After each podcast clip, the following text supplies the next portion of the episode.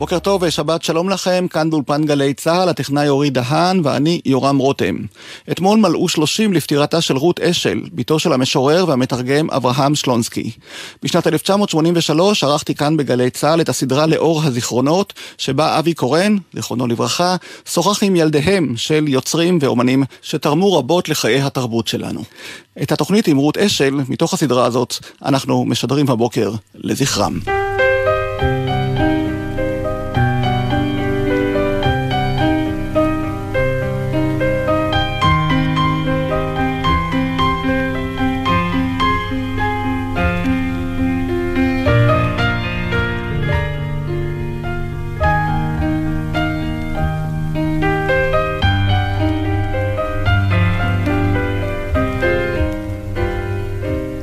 לאור הזיכרונות, שיחות עם בנות ובנים של יוצרים ומבצעים ישראליים מעולם הבימה והזמר, והפעם עם רות אשל, בתו של המשורר המנוח אברהם שלונסקי.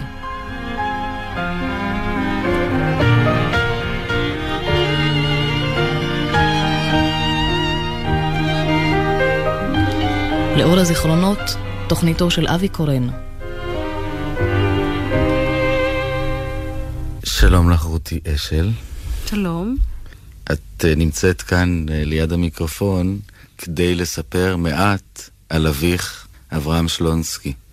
האמת היא שקצת ניסיתי לעשות עבודת הכנה, ואנחנו מנסים בתוכנית הזאת לראות את המשורר או המלחין או האומן כאדם, והחומר הוא גדול ועצום. מהפסיפס הזה יכולתי להרכיב לי תמונה די אה, בהירה, אני חושב, של אביך. בכל זאת חסרו שם המון אה, מרכיבים קטנים שעושים את זה מפלקט או מאיזה אנציקלופדיה לסיפור אה, סיפור של אה, חיים, כמו שאנחנו אומרים. הוא חשב בזמנו שהחיים הפרטיים לא צריכים לבוא באופן מפורש בתוך השירה. ורק ב... גם, אפילו שירי אהבה מפורשים, יש לו רק בספר האחרון שיצא לאור ביום מותו. כן, בספר הסולמות. הוא פשוט ככה חשב, כן. ספר קודם הוא מזכיר פעם ראשונה, אני חושבת, אותי בתור הבת, ואת בתי, בלי להזכיר שזאת הנכדה. אבל הוא פשוט בספרות לא, לא הבליט את זה, ואני גם לא הייתי נדחפת אף פעם. לא חשבתי שזה חשוב, לא הרגשתי צורך, אני חושבת שאפילו ההפך מזה. ומערכת היחסים בבית אה, הייתה של אה, גם הפרדה מלאה בין האיש כ- כאומן לבין האיש כאב? לא, אני חושבת שאין דבר כזה. בהתחלה אף פעם לא הבנתי שזה אצלנו משהו אחר, אבל uh, במשך הזמן שראיתי בתים אחרים ובעצמי הפכתי לאם, אני חושבת שלא הייתה הפרדה, זה היה משהו מיוחד. למשל, אני אתן לך דוגמה. אבא אף פעם לא, לא היה כזה שהוא לוקח אותי לגן חיות, או הולך איתי למרפאת שיניים, או הולך איתי לים, או גם לא משחק איתי בריצ'ראץ' או בדמקה או בכל המשחקים האלה. והוא כן היה משחק איתי. אבל המשחקים שלנו היו במגרש הזה שנקרא הלשון. אז uh, מגיל מאוד צעיר אני זוכרת שהיינו יושבים ומשחקים במשחק כזה כמו אב בן נר, אתה יודע שכל אחד אומר את כן. המילה שמתחילה באות שנגמרת המילה ש... או היינו משחקים בחרוזים, הוא אומר לי מילה, אני חורזת אותה, אני מציעה לו מילה ואני חורזת אותה. או בהפכים. או לקחת מילה ארוכה ולהוציא ממנה מילים. זה היה מגרש המשחקים שלנו. או למשל יום אחד הוא בא והסב את תשומת ליבי, בתור ילדה, שיש פעלים שאתה אומר אותם בסדר אותיות שונה, אתה מקבל דבר והיפוכו כמו שתול ותלוש. ואני זוכרת שהלכתי יום שלם והמוח שלי היה עסוק בלחפש מילים, צמדי מילים כאלה. זהו, במובן הזה אני יודעת שזה קצת שונה מהורים אחרים. אבל אני אף פעם לא הרגשתי תוך כדי הגידול שזה שונה, ואני חושבת שנהניתי מזה הנאה מלאה.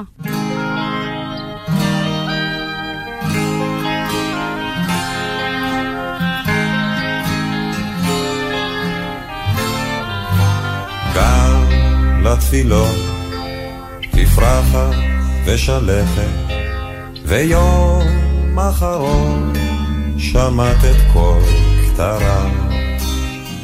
כל השתיקות חזרו היום אליך, כשוב יונה בעין עלה טרח.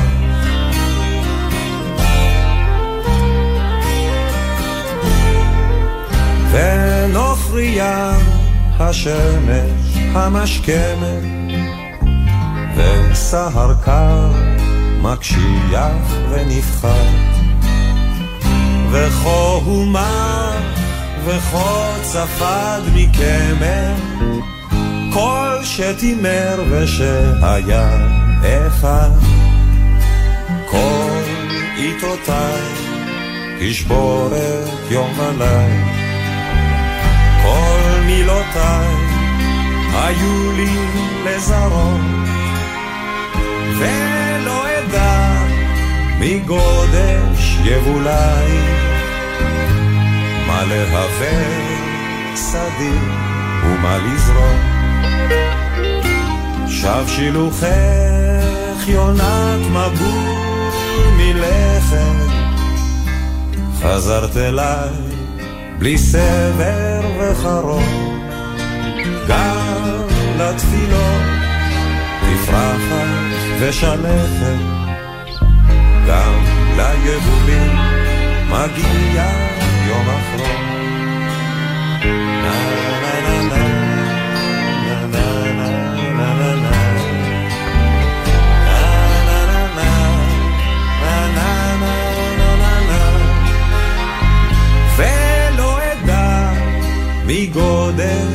יבולי, מה להווה שדי ומה לזרום. שב שילוחך יונת מבול מלכת, חזרת אליי בלי סבר וחרון, גם לתפילות תפרחת ושלכת.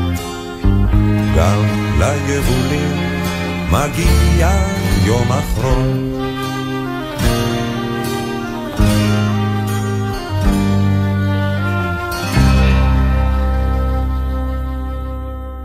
את גדלת אה, בתל אביב. כן. ואני מבין שאביך, לפחות ב... ב שוב, כ, כמשורר, היה תמיד מוקף, אה, מוקף ב, באנשים. אנשים, אם זה, אם זה משוררים צעירים, ואם זה אי אלו, כמו שאנחנו רואים, כיתות uh, ספרותיות, אם זה uh, בשטח הפוליטי גם, זה חדר הביתה? זה חדר. קודם כל, כי בתור ילדה קטנה, אני זוכרת שהחבורה הזאת, קודם כל לא הייתה מתאספת בבית, אלא היו מתאספים בבתי קפה, או בעיקר בבתי קפה. ואני הייתי הולכת לשם. אני חושבת שהאנשים, הגלריה שזכורה לי ככה מהילדות זה לאה גולדברג, נתן אלתרמן, אליאס, חלפי, רובינה. ועוד אחרים. זה, אלה היו אנשים שאני כילדה מאוד קטנה זוכרת שאיתם אנחנו, איתם אני, או לרגליהם אני מסתובבת. ושוב, חשבת שבבתים אחרים זאת... לא, אז אני לא, אני לא חושבת שחשבתי על זה. אני לא ניתחתי את זה אף פעם. זה מה שזה היה. בגיל יותר מאוחר, חלק, החבורה קצת התפרדה, אבל חלק אחר של האנשים, שחקנים, אנשים פוליטיים, היו מגיעים הביתה והם היו פשוט ידידי הבית, והם היו ידידים של אבא ואימא, כמו אצל כל משפחה שיש ידידים של אבא ואימא. חזן לא היה חזן, האיש הפוליטי, הוא היה החבר של אבא ואימא. או חלפי היה חבר של אבא ואימא, גרשון פלוטקין ואחרים, ובצורה כזאת הם גם היו... אני, אני חושבת שזה בשבילי לגמרי נורמלי, רק היום אני אולי יכולה להעריך איזה אושר זה היה, אושר בעין. זה היה בשבילי לספוג את כל הדברים האלה, אבל אני לא חושבת שחשבתי בזה שזה משהו מיוחד, בתור נערה או בתור ילדה. כשאת uh, uh, מתייחסת אליהם כקוראת, נאמר, אל אותם uh, שמות שהזכרת, מבצבצת מעבר לזה גם ההיכרות האישית, או שאת יכולה, את יכולה לקרוא שיר נאמר של לאה גולדברג בהינתקות? נדמה לי שאני לא, לא קורא אצלי משהו אחר כשאני קוראת שיר של משורר שהכרתי באופן אישי, לעומת קריאת שיר של מישהו שלא הכרתי. אני לא חושבת אין שזה... אין הבדל. לא, אני חושבת שלא. לפחות אני לא מודעת לזה. והשירים של אוויר שאיתם את בעצם צמחת, אני מתאר לעצמי, ואת לא יכולה לומר לי באיזה יום בדיוק התחלת לקרוא אותו כקרוא משורר. תראה, הייתה לי בעיה עם העניין הזה, אני מוכרחה להודות. הוא היה אחד המשוררים היותר אחרונים שהתחלתי לקרוא אותם.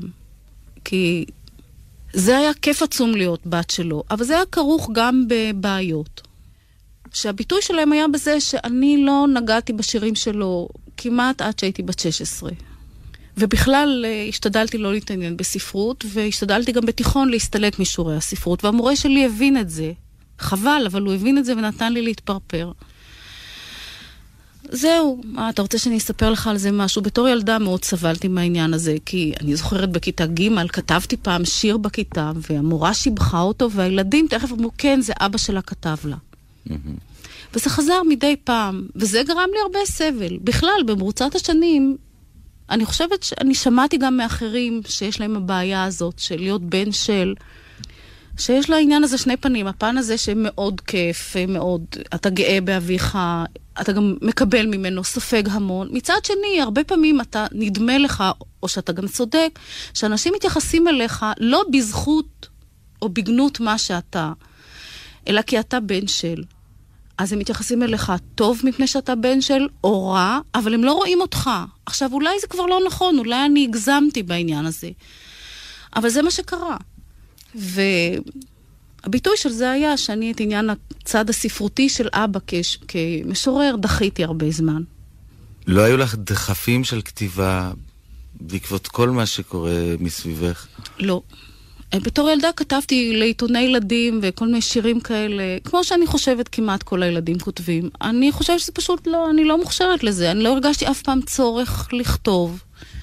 אני הרגשתי צורך עצום לקרוא. ואני עוד עדיין, אצלנו היה בית, בית מל... שקוראים כולם, והרבה. וזה ספגתי מאוד. את אימא שלי קראה ארבע שפות, וקראה המון. ואבא היה לו מנהג קריאה מיוחד במינו. הוא היה קורא חמישה-שישה ספרים במקביל. איזה ספר אחד אה, בספרות, כמה עמודים, אחר כך היה שם אותו ולוקח איזה ספר, משהו מימי הביניים, ואחר כך איזה ספר רוסי, ואיזה כתב ספרותי, וכל הספרים היו פתוחים. בזה על יד זה על יד המיטה, והוא היה לוקח את זה, את זה, וככה הוא היה קורא. אני לא, אבל את אהבת, את השקיקה הזאת לקרוא ספרים, זה אני חושבת, אני קניתי בבית. את היום אה, חברת קיבוץ, נכון? כן. מה את עושה בקיבוץ? אני מורה לספרות. הגענו לזה. למרות uh, שיעורי הספרות שלא נטלת בהם חלק, הגעת בסופו של דבר איכשהו. כן, כי התבגרתי קצת, ואיכשהו השתחררתי כנראה ל... לאהוב בגלוי את מה שאני כנראה באמת אוהבת. עכשיו שוב, אני כילד שגדל, uh, למשל, על עלילות מיקי מאו, ו- וידע בעל פה את כל, את כל הספר, מהקדמתו ועד uh, סופו. ספר שבשבילנו הוא ספר קלאסי, וגם נדמה לי שמאיזושהי סיבה, אני לא יודע אם למשל הבת שלי, אם אני לא הייתי מחזיק את הספר וקורא אותו ב... פשוט uh, באהבה ובשקיקה, כמו שאת אמרת, כדי איכשהו להעביר את הדברים גם לילדים שלי, את מה שאני אהבתי בזמנו, אני לא יודע אם הוא היה מגיע אליה. ויש פער עצום לדעתי בין, בין החגיגה של ספרי הילדים של שלונסקי שהייתה בזמננו, לבין איזשהו שקט שקיים עכשיו לגביהם.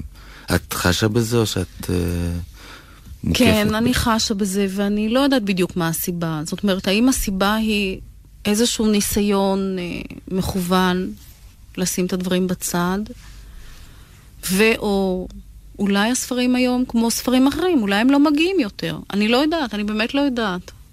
אני יודעת שאני בתור ילדה מאוד אהבתי את זה וחייתי, ואני גם חושבת שבתוך הסיפור, בתוך הספרים גם נכנסו דברים שאני ביקשתי שיכניסו אותם, שבתור ילדה עלה לי איזה רעיון, ואני חשבתי שכדאי, בתור ילדה חשבתי שזה מאוד מקורי וכדאי להכניס את זה. בתור, יותר מבוגרת שמתי לב שהם באמת נכנסו. אני לא יודעת.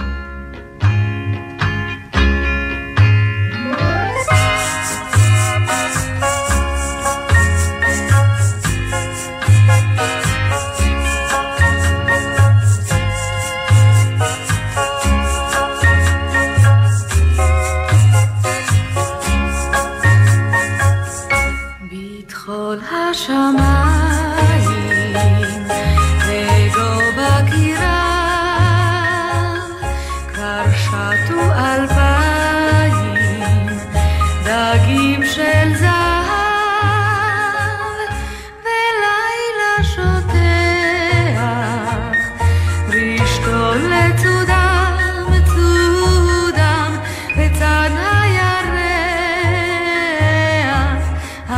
מן הים,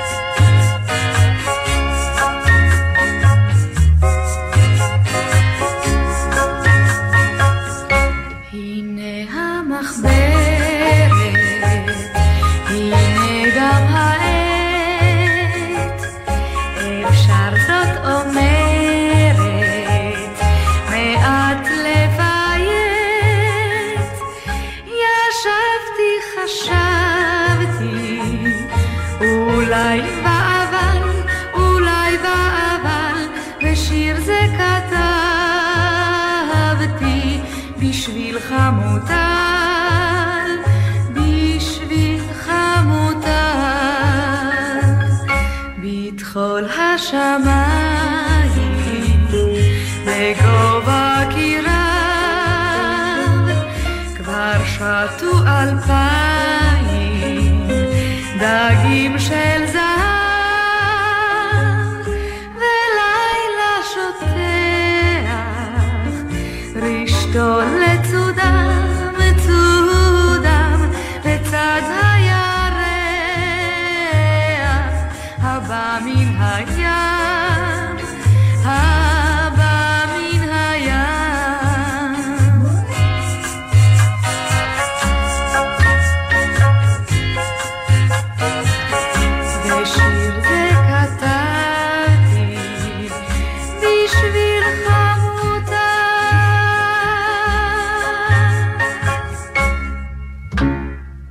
מלבד, אה, זאת אומרת, מלבד הדברים הכתובים שלו, אני, אה, הזדמן לי גם פעם או פעמיים אה, לשמוע אותו מדבר, ו, וגם זה, זו, זו הייתה חוויה מיוחדת במינה. הוא היה איש, דבר שלא קורה להרבה. ישנם הרבה אנשי עט שהם כבדי דיבור. קשה להם להתבטא, נאמר, בפומבי, או ש... כשהם לא מוכנים. והוא גם בנושא הזה היה לדעתי, אה, כמעט הייתי אומר, נואם בחסד. הדברים האלה היו גם ביום-יום, זאת אומרת, כושר הביטוי שלו היה כל כך עסיסי, כל כך מלא, כל כך מדויק. קודם כל, כן. עכשיו, לגבי המדויק, אני אחר כך רוצה להגיד, לספר לך משהו, אבל מה שלמשל מאוד מעניין, העניין הזה של החיפוש אחר הביטוי הנכון, לראות אותו יושב ומתרגם, זה משהו מרתק. אני בתור ילדה הייתי יושבת שעות ומסתכלת, ואני גם, הילדים שלי היו יושבים שם אחר כך ובשקט בפינה ועוקבים, כי מה היה מרתק? הוא היה יושב עם בין הררי הספרים, ועל השולחן שלו היה תמיד בלגן בלתי אפשרי, ערימות של ספרים וניירות, ובתוך זה הוא היה מתמצא נהדר. ואם אני או מישהו היה מזיז ספר קצת, הוא תכף היה מרגיש שעושים לו בלגן. הוא היה יושב ומתרגם, והיית רואה איך שהוא עם היד מנסה הוא לא מוצא את המילה. למשל, הוא חיפש איזושהי מילה שמביעה תנועה גלית, אז היית רואה אותו חוזר, מעצב עם היד את התנועה הגלית, וחוזר עליה עוד פעם ועוד פעם, עד שהעיצוב הזה היה מדליק אצלו את המילה שהוא חיפש. וזה היה נורא מרתק, כי הוא לא ישב עם הנייר וכתב, אלא הידיים עבדו כל הזמן. גם מי שראה אותו מדבר, הידיים כן. עבדו כל הזמן. נכון. זה היה מאוד מרתק. עכשיו, מה שעוד היה מאוד בולט, זה. ארוחת, ארוחות בכלל אף פעם לא היו רק בשביל לאכול. תמיד ישבו ודיברו, או על פוליטיקה, או על uh, מה שקורה בתיאטרון, או על מה שכתבו בעיתון, או על ספרות, או את מי פגשו, תמיד היו. והנה היו מגיעים לאיזושהי מילה, ומתחיל היה ויכוח אם זה ככה או ככה. בבית היו אין סוף מילונים ואין סוף לקסיקונים לכל תחום שאתה רוצה, לקסיקון לבנאות, לקסיקון לקברנות, לקסיקון לחשמל, הכל. אז היה אומר, רגע, הולך לחדר של, לחדר העבודה, מביא את הלקסיקון או המילון המתאים, ומביא משם את האסמכתה. אומרים כך. בכלל, העיסוק הזה עם המילון היה... זה היה עניין הדיוק. זה היה מאוד... תמיד אפשר, לי, יש אסמכתה לברר איך אומרים מה. בכלל, הוא, אם כבר דיברנו על מילונים, זה האיש הראשון שאני פגשתי עד היום, שאהב לקרוא מילונים, היה שוכב וקורא מילון, ואפילו צוחק לפעמים. אני זוכרת שהוא מצא איזה מילון עתיק, ישן, ובא עם המילון, מתפוצץ מצחוק. אם אנחנו יכולים לתאר לעצמנו איך במילון הזה מתרגמים לעברית טרגי קומי, טוגי חוכי, אז זה בהחלט מצחיק, כן? אז קודם היה שוכב וקורא וצוחק, יום אחד הוא קרא איזו הגדרה לחשמל. גם כן בספר די ישן, במילון די ישן, ושוב פעם, אני זוכרת את זה כי זה היה משהו שאני חושבת מאוד אירוטי. שני גופים מתמרחים, מתחככים, וזה היה מאוד משעשע העניין הזה. עכשיו גם uh, בזכותו אני יודע שנזקפו הרבה חידושים uh, בלשון העברית. כן. זה היה לצורכי תרגום, אני מתאר לעצמי, נכון? כן. כשהוא חיפש את המילה המתאימה, כמו שאת uh, תיארת, ופשוט uh, לא מצא. וחיפש לה איזשהו ביטוי בהווה. לפעמים הוא היה מחפש מילה מתוך המלאי שישנו, שהיה מהמקורות, שכבר לא, שלא היה לו שימוש, ולפעמים היה מחדש משהו. מחידושים שהיום כבר אף אחד לא יודע שהם חידושים, שהם, כן, שהם הפכו ל... נכנסו לתוך הלשון. Mm-hmm. הוא תרגם משפות uh, שהוא שלט בהן? בעיקר הוא תרגם מרוסית. כן. אבל uh, הוא תרגם גם uh, משייקספיר. שייקספיר, כן. בכלל, עבודת התרגום זה היה תמיד סיפור מאוד uh, ארוך, ותמיד היה מגיע... הש... קודם כל הוא היה עובד עם כמה תרגומים. היה תרגום גרמני, והיה תרגום רוסי, ואם אפשר תרגום פולני, וגם לפעמים אם היה תרגום ביידיש. הוא לא ידע לא אנגלית, לא צרפתית, בשפות האלה הוא לא יכול היה להיעזר. ואז היה מגיע השלב שהוא כבר היה די מרוצה מעצמו, והוא היה יושב עם התרגום העברי, ואימא הייתה יושבת עם הספר הרוסי, והוא היה קורא, והיא הייתה אומרת אם זה מתאים לא, לאורגינל, למקור.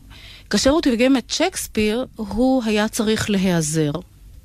אם אני, אני לא זוכרת טוב, נדמה לי שהוא נעזר באלתרמן. ואז הוא היה צריך כמה דברים, לקבל אישור על הטקסט, ולקבל אישור שהמוזיקה נשמרת, המוזיקה המילולית של האנגלית נשמרה בתוך התרגום העברי. למרות, אה, למרות השירה, כמו שאת אומרת, אה, ש, שלשונה באמת אה, מיוחדת במינה, כשדיברנו קודם על העניין הזה של, של איך נשמעים השירים היום ואיך הם נשמרים היום, שיריו.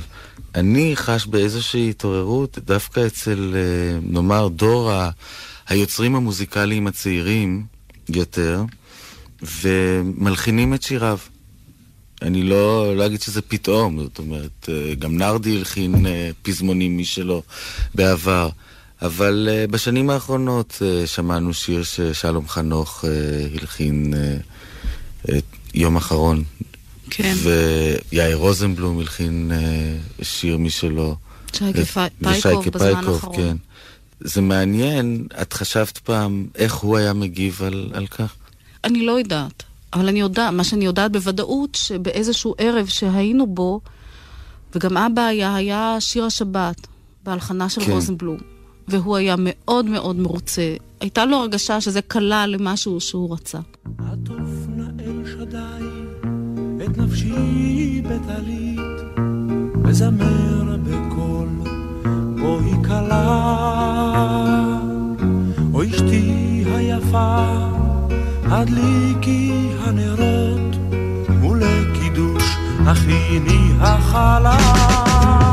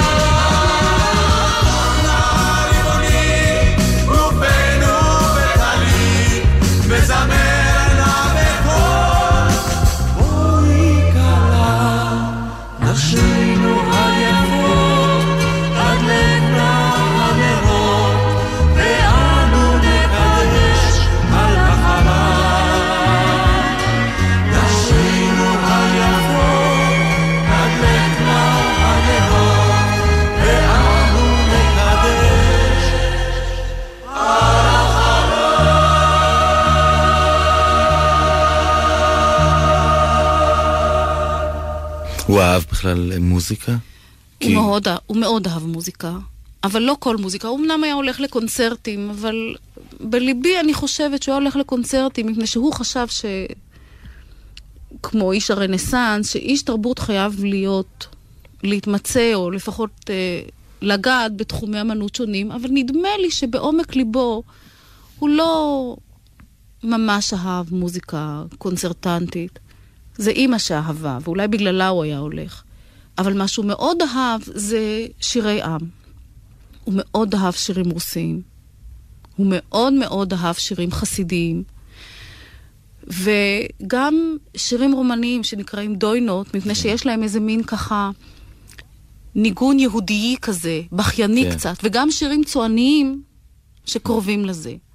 אני חושבת, אני זוכרת שהיו עושים לפעמים אה, פגישות משפחתיות, הוא ובן דודו, מוטיה ברוורמן, ו- ושאר המשפחה, היה תמיד מגיע הרגע הקבוע שמתחילים לשיר שירים חסידיים, וכמה שירים רוסיים. לא היה מקום להרבה שירים, כי השיר החסידי שאני זוכרת אותו, זה היה שיר שבערך שרים אותו כרבע שעה. זה מה שהוא באמת אהב.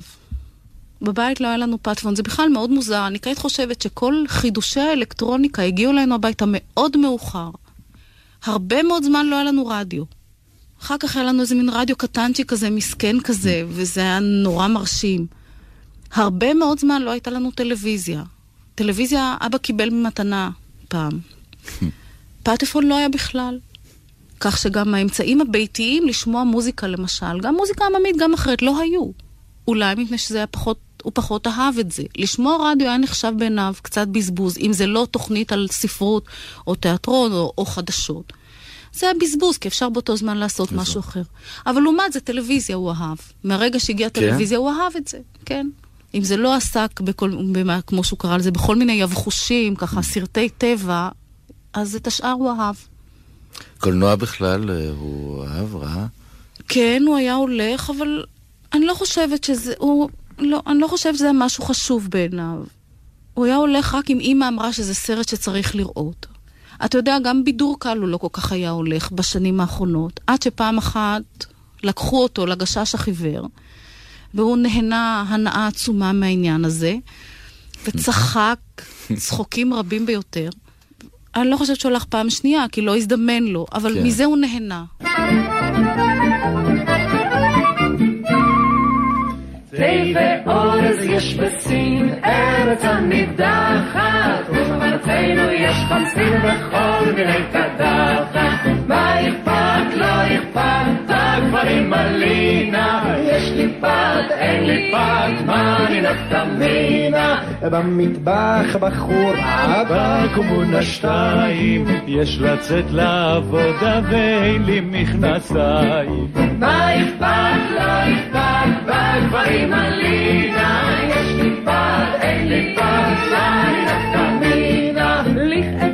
שמן קיק, לקדחת חינה, בליבי כאב אותי התמרפה אחינה, מה אכפת, לא אכפת, בגברים מלינה, יש לי פת, אין לי פת, מה אני נפקא מינה? במטבח רותח דוד יש בחור נאה בגדוד והוא יפה עיניים מה אכפת לא אכפת הגברים עלינה יש לי פת אין לי פת מה לי נפקא מינה כל היום כבשתי כביש זה מעט לא נוח. ובערב עסק ביש לא נשאר לי כוח. מה אכפת לא אכפת בגברים עלינה יש לי פת אין לי פת מה לי נפקא מינה תרנגול בלול מביט אל התרנגולת יש לה בחור עם בלורית ממש כמו קרבולת מה אכפת לא אכפת בגברים עלינה יש לי פת אין לי פת מה לי נפקא מינה יש לי עשר אצבעות ובכל אחת ציפורן. מה יפות הבחורות בלילה על הגורן. לא אכפת ולא, לא אכפת ויש, יש פת ואין, אין פת ומה אכפת ולא אכפת ויש פת ואין פת הזנב לחמורים, לגמלים דפשת, אצבע משולשת. מה אכפת, לא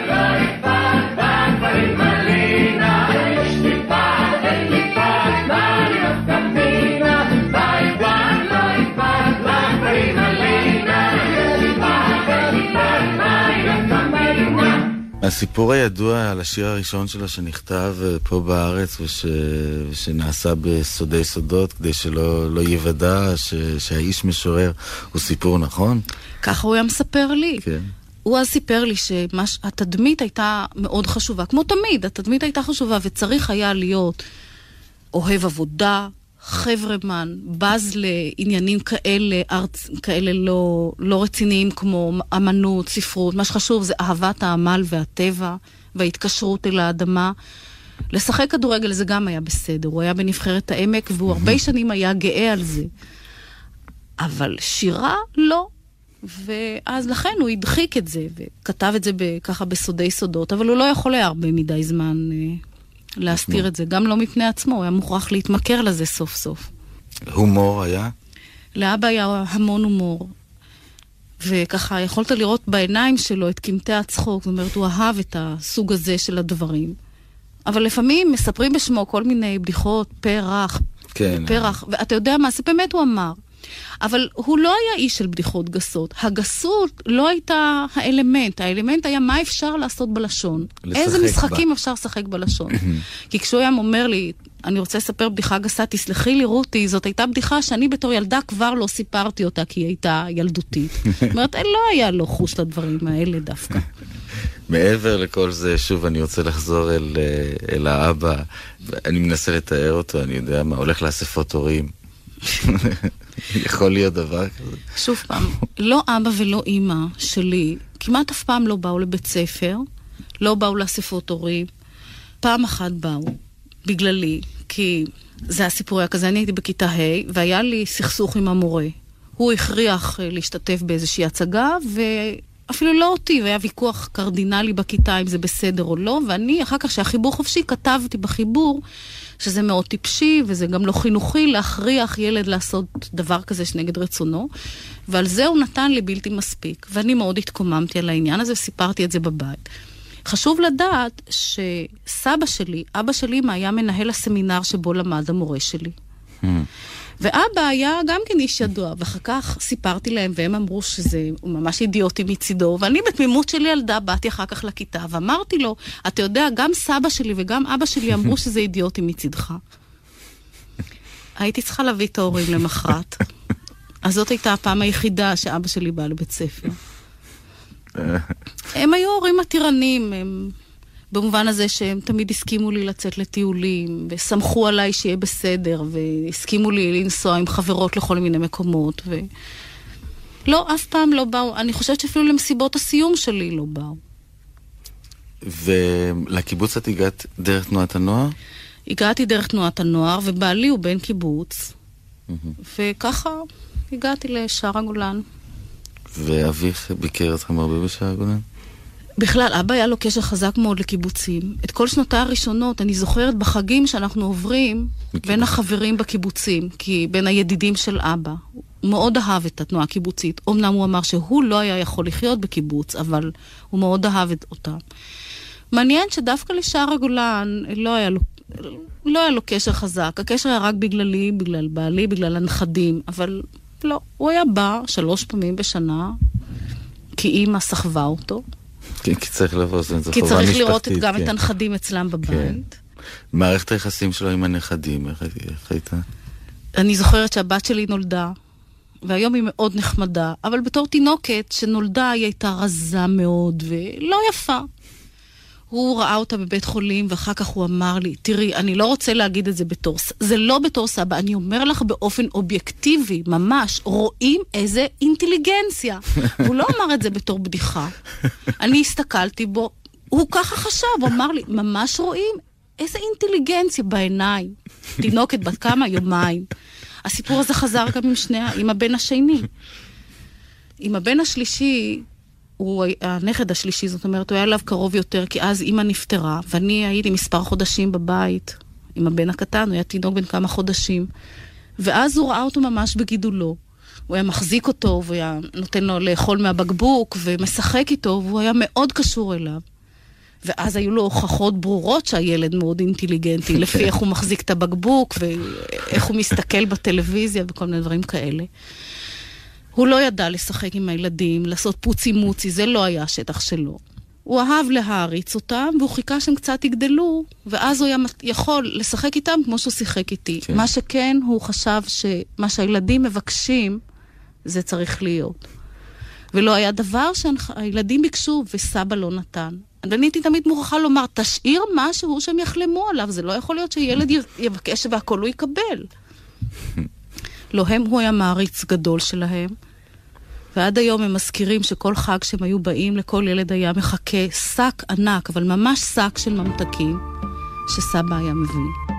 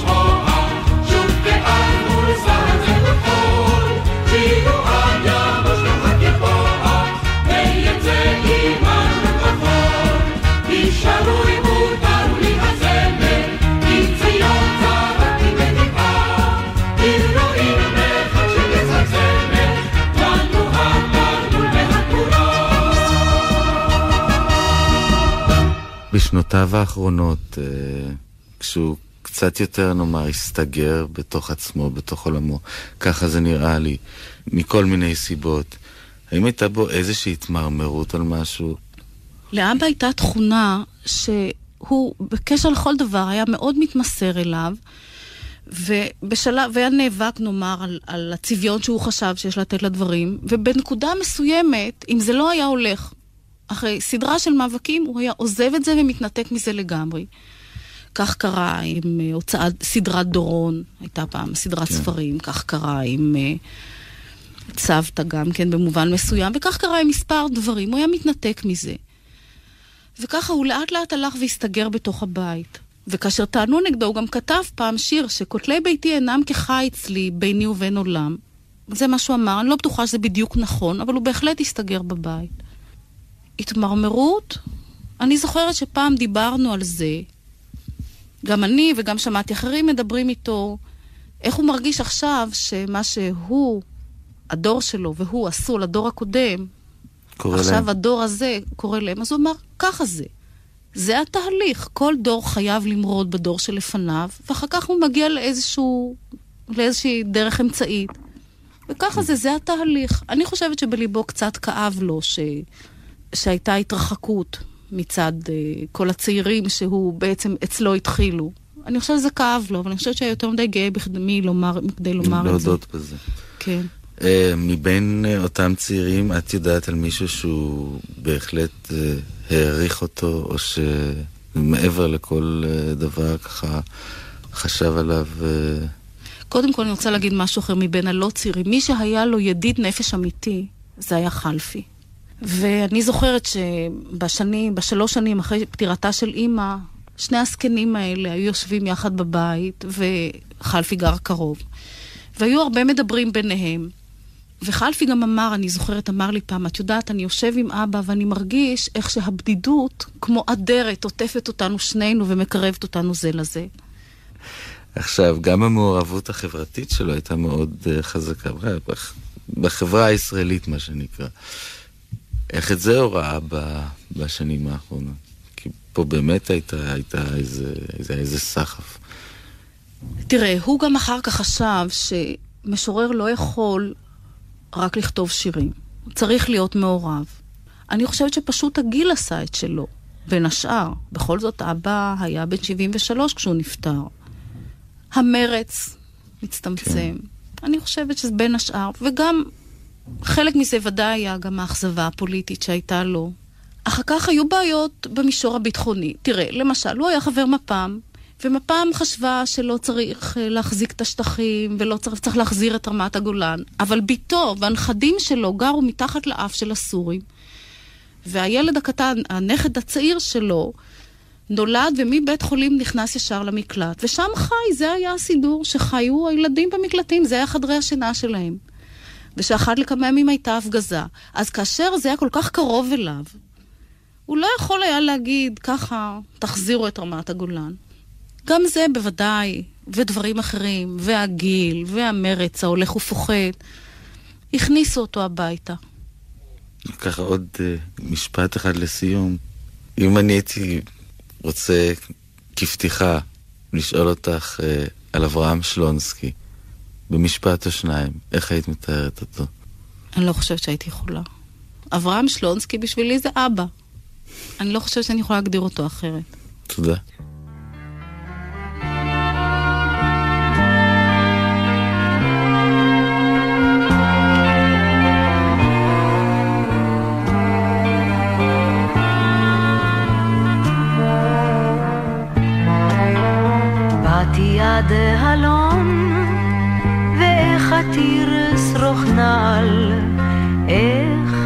אין ארמי רגל,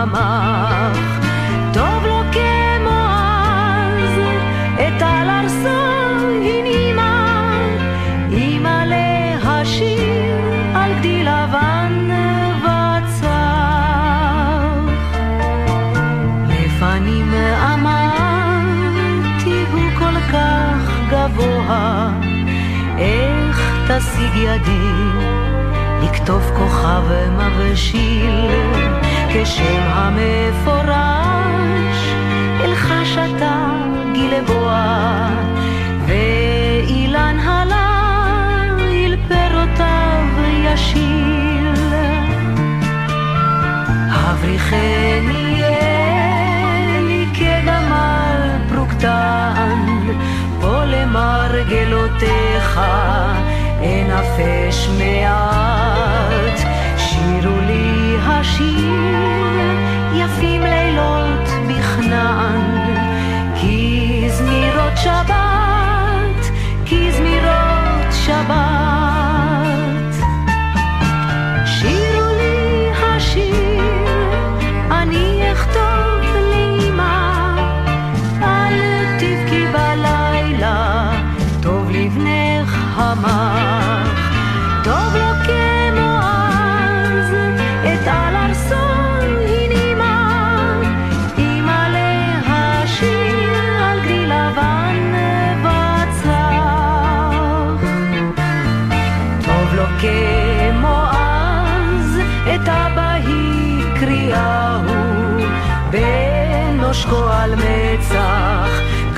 כמה צלפה.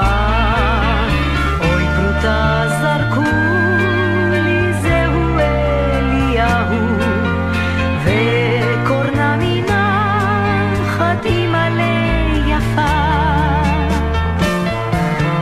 גם היום כמו אז, אבי שבשמיים, יאלפני אבא, וישק מצחי,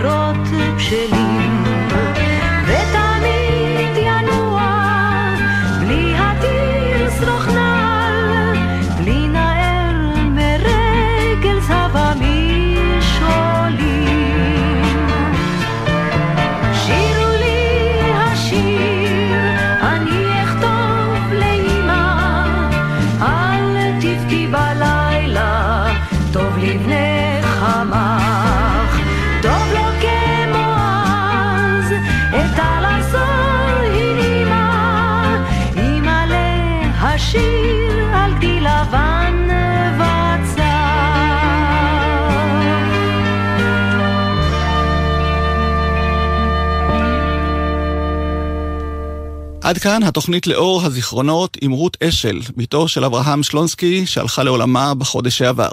ראיין אבי קורן. התוכנית שודרה לראשונה בשנת 1983, בעריכתי יורם רותם, במסגרת הסדרה לאור הזיכרונות. שתהיה לכם המשך האזנה מהנה לגלי צה"ל. בוקר טוב.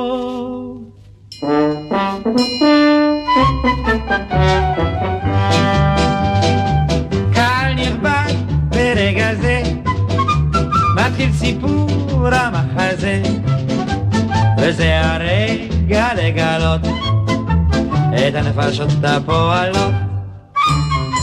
כלומר מה שמו של כל שחקן, ולמה הוא מופיע כאן, אבל ברמז רק קורטו, ועם תוספת בוקר טוב, בוקר טוב, זה אלמוני הוא, ובוקר טוב אלמוני, בוקר טוב, בוקר טוב, וזה פלמוני הוא, ובוקר טוב פלמוני, בוקר טוב, בוקר טוב. מה?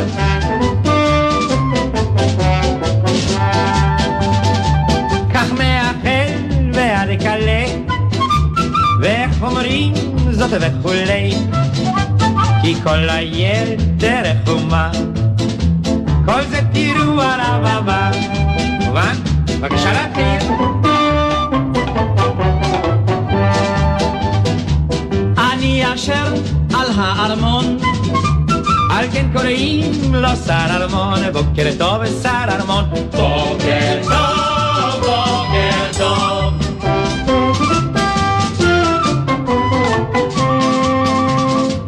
אני אשר על האוצר כן קוראים לו שר אוצר, בוקר טוב שר.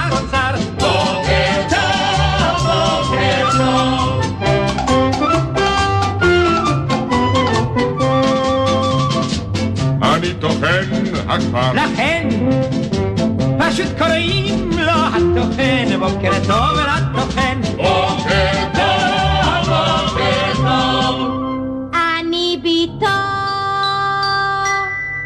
אשר לכן פשוט קוראים לה בטוחן, בוקר טוב בטוחן. בוקר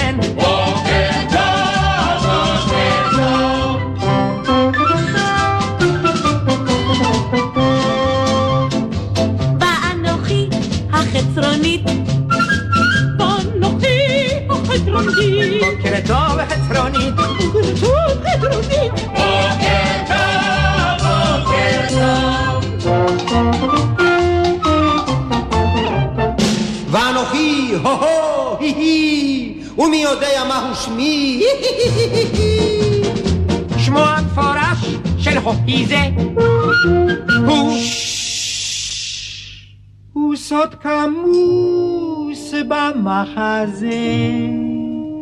בוקר טוב סוד כמוס. בוקר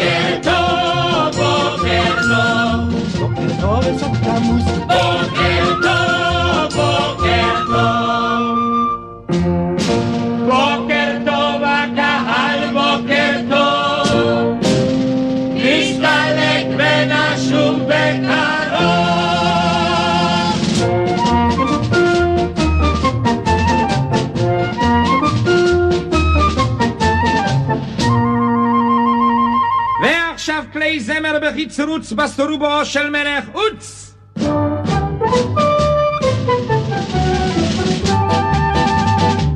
אני שולט בארץ עוץ על כן קוראים לו מלך עוץ בוקר טוב מלך עוץ בוקר טוב בוקר טוב. בוקר טוב מלך עוץ בוקר טוב בוקר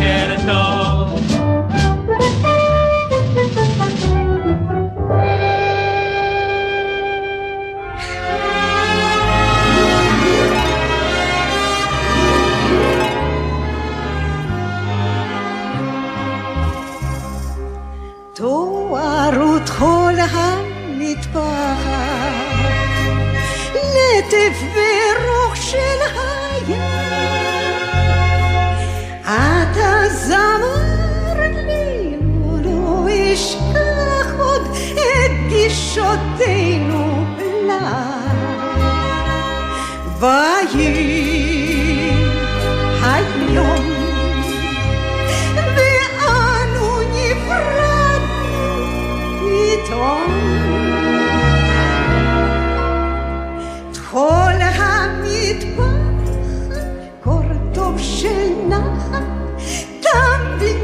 Love.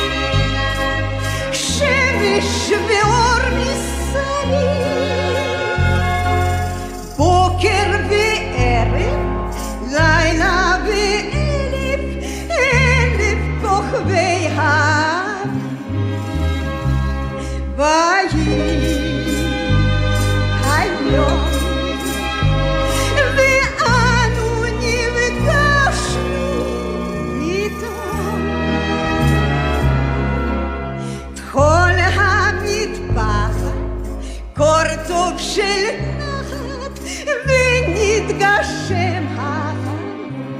מי שיודע, אז בבקשה. ויהי היום, ואנו נפגשנו פתאום. מה נשמע, נשמע, סוף השבוע.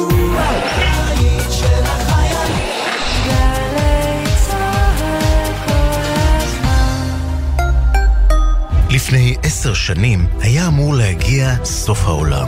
לוח השנה של תרבות המאיה הגיע לסיומו, וכך על פי האמון... כן, כן, שמענו אותך, אחלה, מעניין, אבל שמע את זה!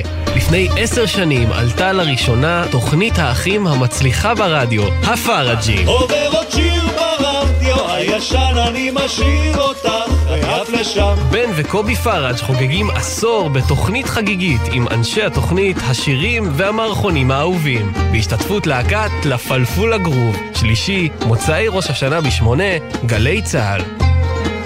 הם זוכרים את הכל, את הניחוחות הראשונים שעלו מהסירים, את הצלילים, וכמובן, את הפדיחות הראשונות. היא חיטטה ברך והוציאה את הזה של גפילטה ואמרה לי, ומה זה? ואמרתי, טוב, הגפילטה, קניתי, מה תעשו לי? לרגל ראש השנה, גיל חובב חוזר עם אושיות האוכל לחוויותיהם הראשונות במטבח. בערב הראשון, כשהגעתי למסעדה, מאושר ונרגש, ואכן הערב הראשון היה קטסטרופה מהדהדת.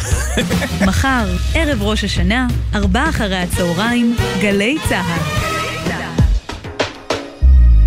מיד אחרי החדשות, שמעון אלקבץ.